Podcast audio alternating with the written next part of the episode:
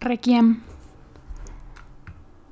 Ningún cielo extranjero me protegía, ninguna ala extraña escudaba mi rostro. Me erigí como testigo de un destino común, superviviente de ese tiempo, de ese lugar, en lugar de un prólogo. En los terribles años del terror de Yesov, hice cola durante siete meses delante de las cárceles de Leningrado. Una vez alguien me reconoció entonces una mujer que estaba detrás de mí, con los labios azulados, que naturalmente nunca había oído mi nombre, despertó del entumecimiento que era habitual en todas nosotras y me susurró al oído. Allí hablábamos todas en voz baja. ¿Y usted puede describir esto? Yo dije, puedo. Entonces, algo como una sonrisa resbaló en aquello que una vez había sido su rostro. Dedicatoria.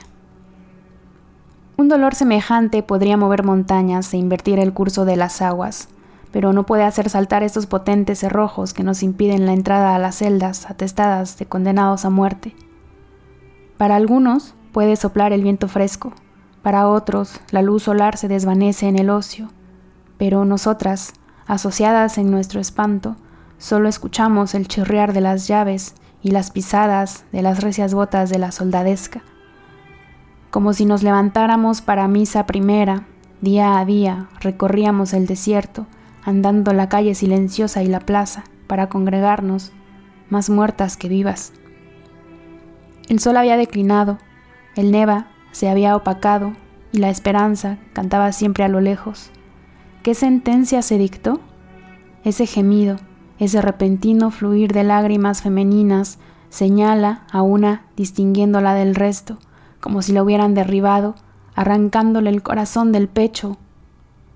Entonces déjenla ir, trastabillando, a solas. ¿En dónde estarán ahora mis innombrables amigas de aquellos dos años de estadía en el infierno? ¿Qué espectros se burlan de ellas ahora en medio de la de las nieves siberianas o en el círculo nublado de la luna?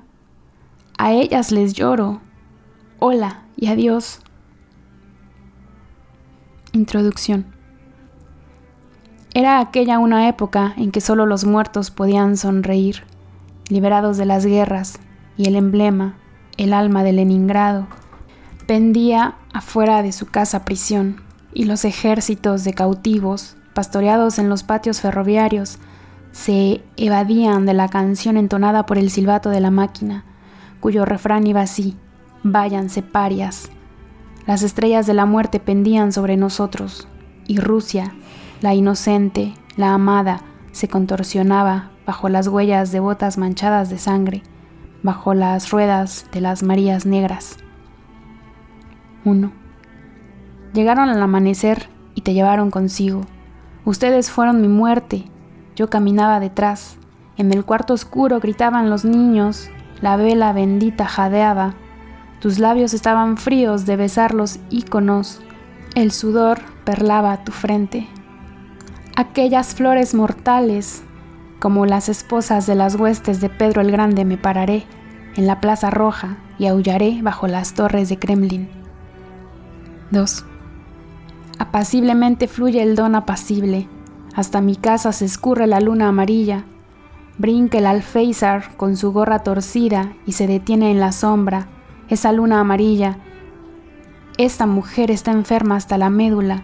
Esta mujer está completamente sola, con el marido muerto y el hijo distante en prisión. Rueguen por mí. Rueguen. 3. No, no es la mía, es la herida de otra gente. Yo nunca lo hubiera soportado. Por eso, llévense todo lo que ocurrió. Escóndanlo, entiérrenlo. Retiren las lámparas. Noche. 4.